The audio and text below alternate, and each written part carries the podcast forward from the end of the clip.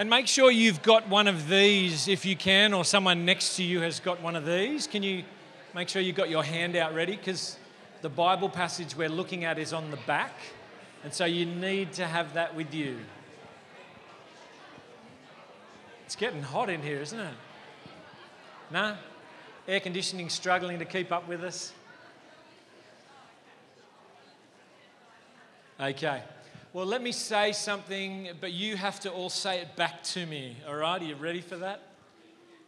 Merry Christmas. Good job. All right. It, it is great to have the primary school kids in with us today. I hope to keep you with me. I hope you can follow what I do. I'm going to preach a shorter sermon, so you should be able to. Um, if you're visiting here with us, Darcy's already said it, but can I say it as well? Welcome.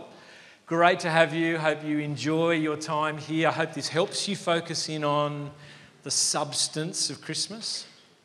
Um, if you've been dragged along here this morning by family members and you're feeling nervous, I don't know what to say. Uh, hang in there. Hopefully, it's not too painful. You never know, you might get something good out of it. It's good to have you here with us. What we're trying to do today is, is get to the heart of Christmas. We, we want to try and celebrate the reality of Christmas, yeah? I've got a niece. One of my nieces at the moment is in the Northern Hemisphere where it's winter, and um, she's in Canada. And chatting with her on FaceTime the other day, she said something like this She said, I'm really looking forward to finally experiencing a real Christmas. And you know what she meant by that, don't you? Like, like uh, what she meant by that was a cold, wintry, hopefully snowy Christmas, because apparently a white Christmas is a real Christmas. You know? And it's not surprising that people think that way because most of the things we consider to be Christmassy are associated with cold, wintry, snowy things. Think about it with me for a little bit. Um, Santa Claus, he lives in the North Pole, and how does he dress during Christmas time? Well, he's got a big beanie on, he's got a big jacket and trackies and some boots because it's cold. So you, you dress, no one's dressed like that today. I don't see anyone with a jumper on. Um, stockings that we hang up in our houses. You know, the tradition of that is well, in wintertime, you come in from the cold and the wet and you hang your socks up by the fireplace so they dry out and stay warm. They're wintry things. I mean, the Christmas trees we put up in our homes, often we decorate them with tinsel to make it look like there's snow hanging off the tree. But you'll notice our Christmas tree here today doesn't have tinsel, does it? I mean, how amazing is this tree, by the way? That was constructed yesterday by Lauren and a bunch of other. Let's hear it for the tree. That's, that's an Aussie Christmas tree for you. We put lights on our houses to make it look like, I think, there's icicles dangling off our gutters. It's all wintry things, yeah? The food that is often associated with Christmas is warm food, hot food, because it's cold outside. So we bake turkeys and we have baked dinners and we have warm Christmas pudding and you have warm eggnog and all those types of Christmassy things. They're all associated, which is all good and well if you're living in the northern hemisphere in Christmas time. But of course, we don't, do we? Here we are in the southern hemisphere, and so it's summertime where we are. It's a bit strange that we do all the same things and play with the same things. But you know, I reckon we do a good job translating. We take those Christmassy things and we translate them into summer versions. I mean, I've got a few pictures for you here. We have Santa Claus, but Santa Claus looks a little bit more like summer days. No, no, that's not the one I'm looking for. It's all right, Pierre's going to get there in a minute. There he is. Hey, we've got our surfing Santa. I think that's a red wetsuit that he's got there. And um, this is our version of Santa Claus. And of course, if, if, um, if you're going to put a Christmas hat on, um, on Christmas Day, it might be that you go for a swim with your Christmas hat. I think that's the Bondi Rescue Boys, is it? There you go, one for the ladies. Um, and um, we don't have snow, so we don't build snowmen, but we build sandmen. We could do that. You have a crack at that one. And we don't have all the, you might not have all the baked food, but you've probably got these little puppies on your table tomorrow, am I right? Isn't that God's candy cane? You know? Aren't they just so beautiful? You've probably got prawns. I picked up my prawns this morning. Well, the prawns I'm meant to share with everyone else. But, um, and, and instead of pudding, we usually have stuff like pavlova. Am I right? I mean, I, I think we do a good job translating these Christmassy, Christmassy things into summertime things. Yep. But I want you to step back a little bit because really, a real Christmas isn't really whether it's cold or whether it's hot. That's, that's not what it's all about. We know that. Yeah, it's probably why you're here today. Um, there's more to Christmas than simply the, the, the, the, decorations and the little things that we dress up with. And there's more than that. A real Christmas is where you get to the substance, where, we celebrate an event. And that's what we're going to do here this morning. We're going to attempt to celebrate a real, authentic Christmas by going to the event of Christmas, a real historical event. And, and I think the next slide there, Pierre, kind of was going to take you there. There's the event, or a picture of the event, that we're going to try and zoom in on and reflect on, because this is at the heart of it. This is the substance of it. So enjoy all the things, but don't miss this one. The way we're going to try to zoom in on this today is to notice this about the event of the arrival of Jesus is that what we've got effectively is a real God arriving into a real world to bring a real rescue. I want to suggest this is how you celebrate a real Christmas. Yeah? Acknowledge God is real. He comes into this thing, which is very real, and He comes with something that we really need, which is a real rescue. So, those three things. Can you handle three things this morning? Good on you. I reckon you can too. So let's start with the real God. You'll notice on the back of your handout there is the reading, Luke chapter 2. And we've got the first 14 verses printed for you there. And we're going to zoom in on a couple of the verses on the back of that handout. And here's what we're going to start with acknowledging that what we're celebrating is a real God who's very much alive and well, a real person who enters into a real world at a real moment in human history. Look at the first four verses of chapter 2. They'll come up on the screen as well.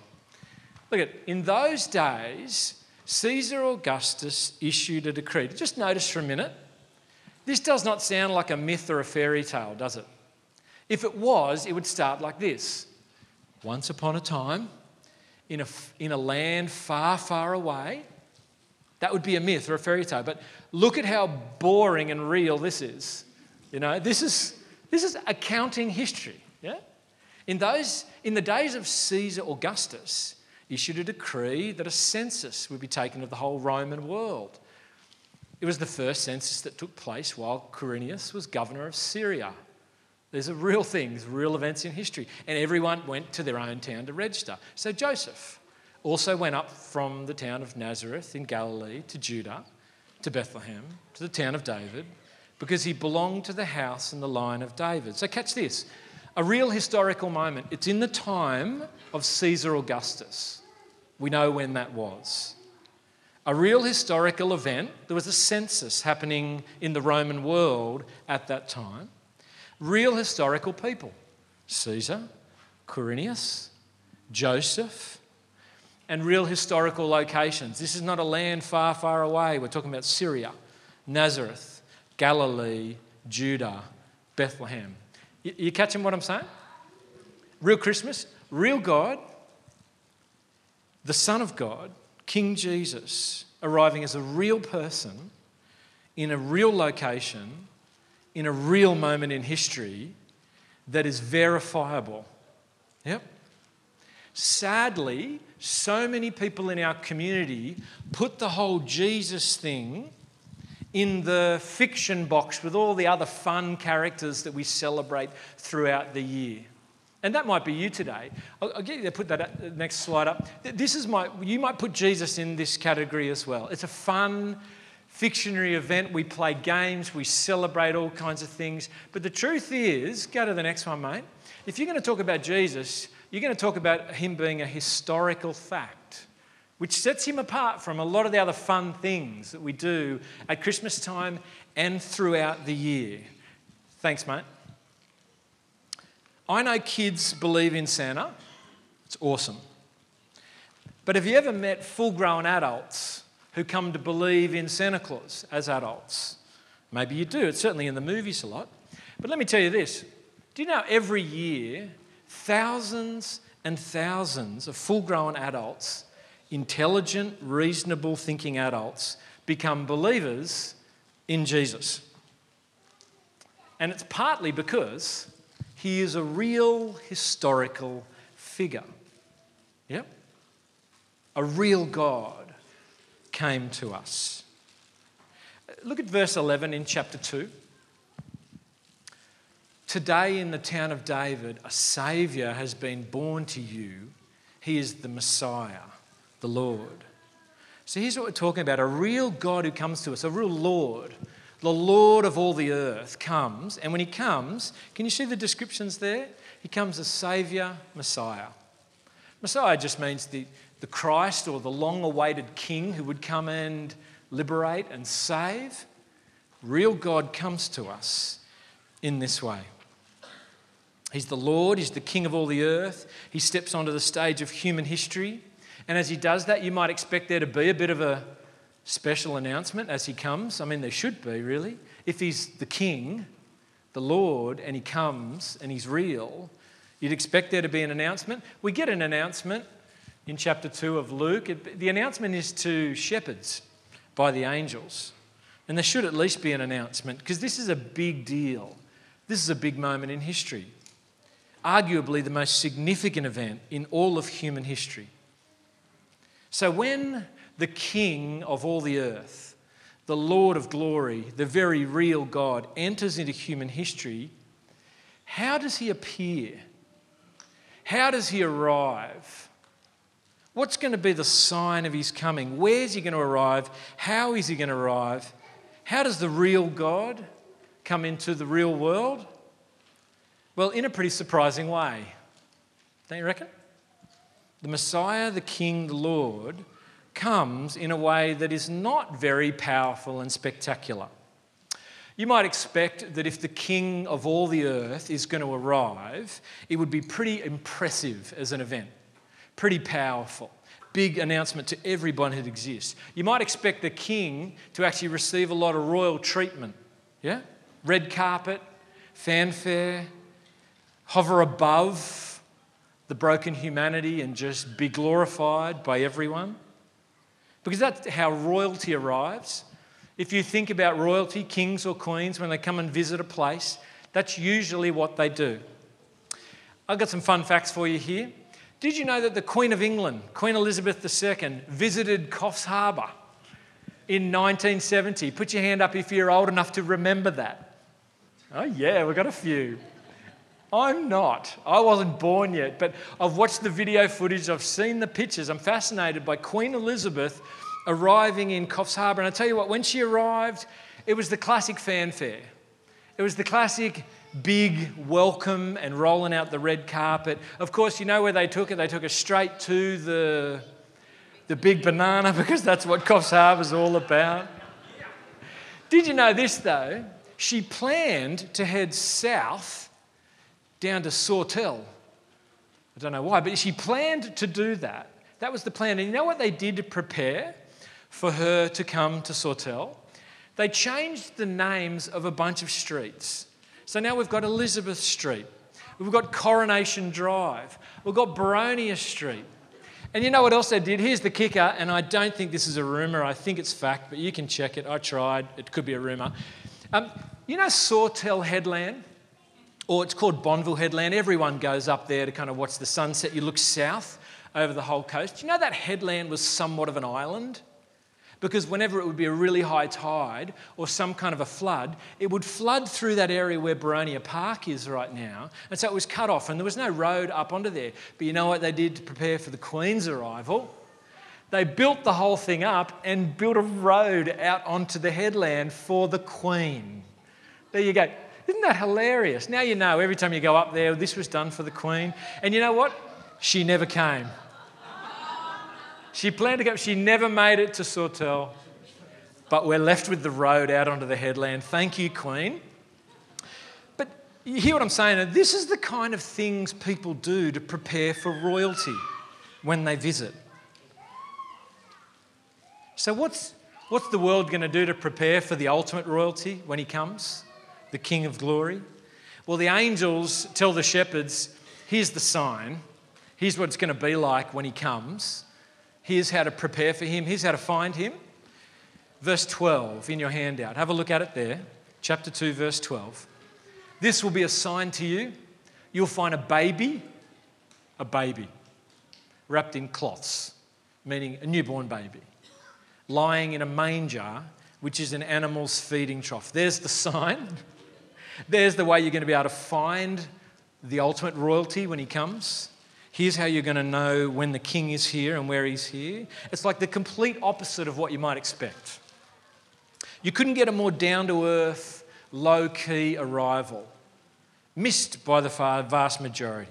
Only announced to shepherds, who, by the way, in the first century were pretty shonky shoddy kind of characters. Not very reputable. You wouldn't get them to testify for you in court. But they are the first ones to hear that Jesus is going to come. That's going to indicate something for us. Shepherds. Yeah. The nativity scene, yeah, Jesus arrives just like any one of us, but even with less privilege than you arrived. Less privilege. The nativity scenes we set up in our houses or we see sometimes out and about, I think can help us understand and get a little picture of it. Um, did you know Park Beach Plaza's got a nativity scene at the moment? I'm not sure if you noticed that. I was pretty excited to see that when I walked through right out in front of Richie's IGA. Beautiful.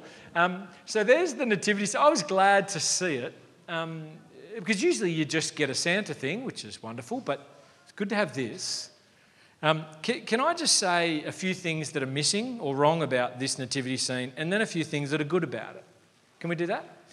I think the next slide zooms in a little bit more. Um, here's what's kind of wrong about this nativity scene. First of all, there's no shepherds in there. It's hard to see, I know. It's just the wise man. Problem with that is the wise man didn't arrive while Jesus was in the farm shed. They arrived a year or two later when Jesus was a bit older and they'd moved into a house. So if you've got your nativity scene with your wise men there, I'm sorry, just put them down the down the table a little bit. They're on their way. They're going to get there eventually, but they're not there yet. It should be the shepherds there. Far less glamorous than wise men, one of them looking a bit like Santa Claus.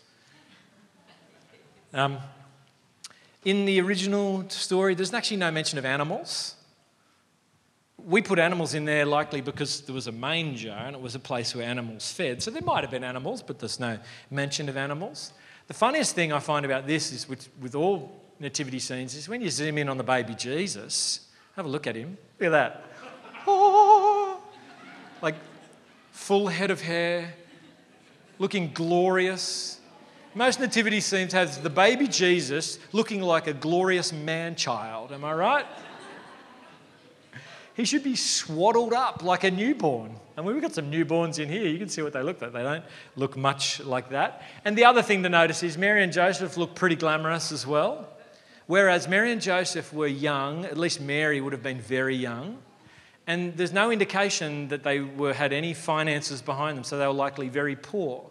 So you likely got this young teenage couple, no money, scared, squatting in this farm shed having their first baby. And it's even more than that. There would have been poverty and disadvantage going on in Jesus' family as he arrived as well. Mary's a teenage mum, and check this out she's pregnant and having a baby before she's married, which, particularly in the first century, was a point of public shame and embarrassment. So much so, you get a mention of Joseph when he finds out that Mary's pregnant and he knows it wasn't him. He actually decides to quietly separate from Mary because it's, it's a bit of a thing. Um, there wouldn't have been a baby shower as Jesus was arriving, there was no gender reveal party, none of that. In fact, um, Mary was probably likely in hiding throughout her pregnancy and excluded from social things and family events. And I put this to you when it says there was no room at the inn for Mary and Joseph, I think it's less to do with the fact that they forgot to book ahead, you know, and, and, and there was literally no place to stay in Bethlehem. And I think it's far more to do with the fact that they were being excluded from their own family, extended family, because of the scandal around a baby arriving out of wedlock, particularly in the first century. And if that's the case, and I think it's highly likely that it is, because think about it, this is Joseph's hometown. This is, he's going back to the, where, where he was born. He's going back to the place where there would have been extended family still living there, and there's no room in anyone's houses. He's got a, there's a pregnant woman about to give birth, and there's no room. Now, there's room. They were being excluded, they were being rejected by their own family. And if this is the case, I just want you to acknowledge Jesus, the King of all glory, arrives on the earth in the midst of family dysfunction and exclusion, division. Sounds like Christmas, doesn't it? Jesus, the Son of God, deliberately arrives this way. He chooses to step into the thick of it into a typical fragile human experience of brokenness and exclusion. Jesus, the real God, stepped into the real world. Yeah? Why does he do it that way? Because it's no mistake. Why so rough, so gritty, so down to earth? Well, I think two things. It points to who he is, and it points to why he came. Who he is what we're celebrating here today is the kind of God who's like this. He calls himself Emmanuel, which means God with us.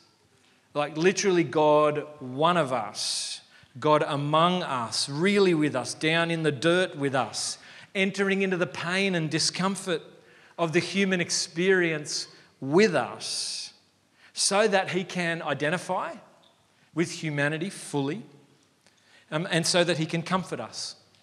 And I want you to know this like beneath the cheer and the goodwill around Christmas time, and don't we want things to just be light and fun and joyful? It's kind of what we all long for at Christmas time, but beneath the veneer of the joy and the cheering for many, and maybe it's you here today, is there's pain lurking beneath the surface. And I want you to know this the God who came to us understands your pain.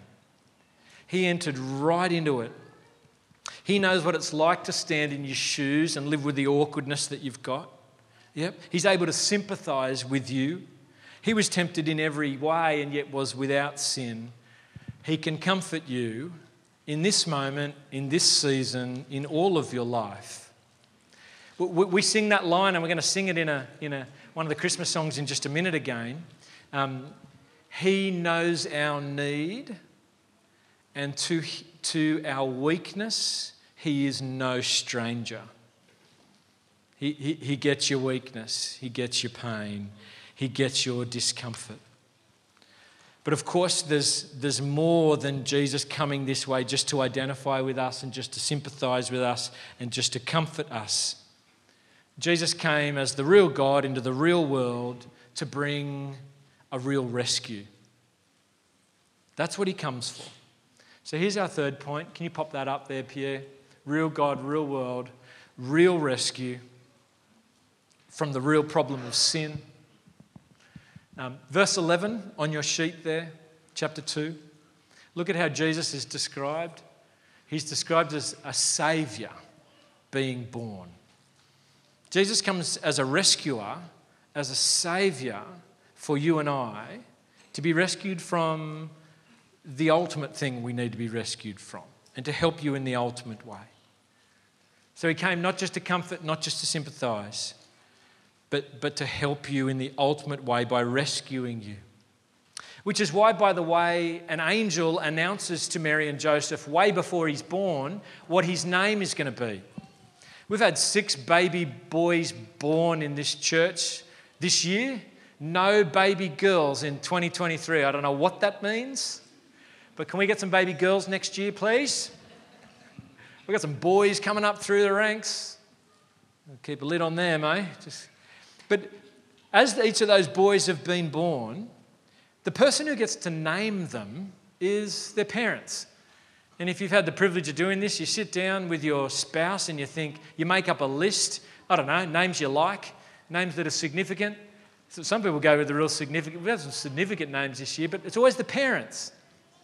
Mary and Joseph weren't allowed to pick Jesus' name. They were told by an angel in advance no, no, here's the name for your kid. You don't get to pick it. His name will be Jesus because the name Jesus means what? Savior. He will save his people from their sins. Give him that name because that's why he's coming into the world. He's coming into the world with a real rescue from the real problem of our sin, which is your greatest need.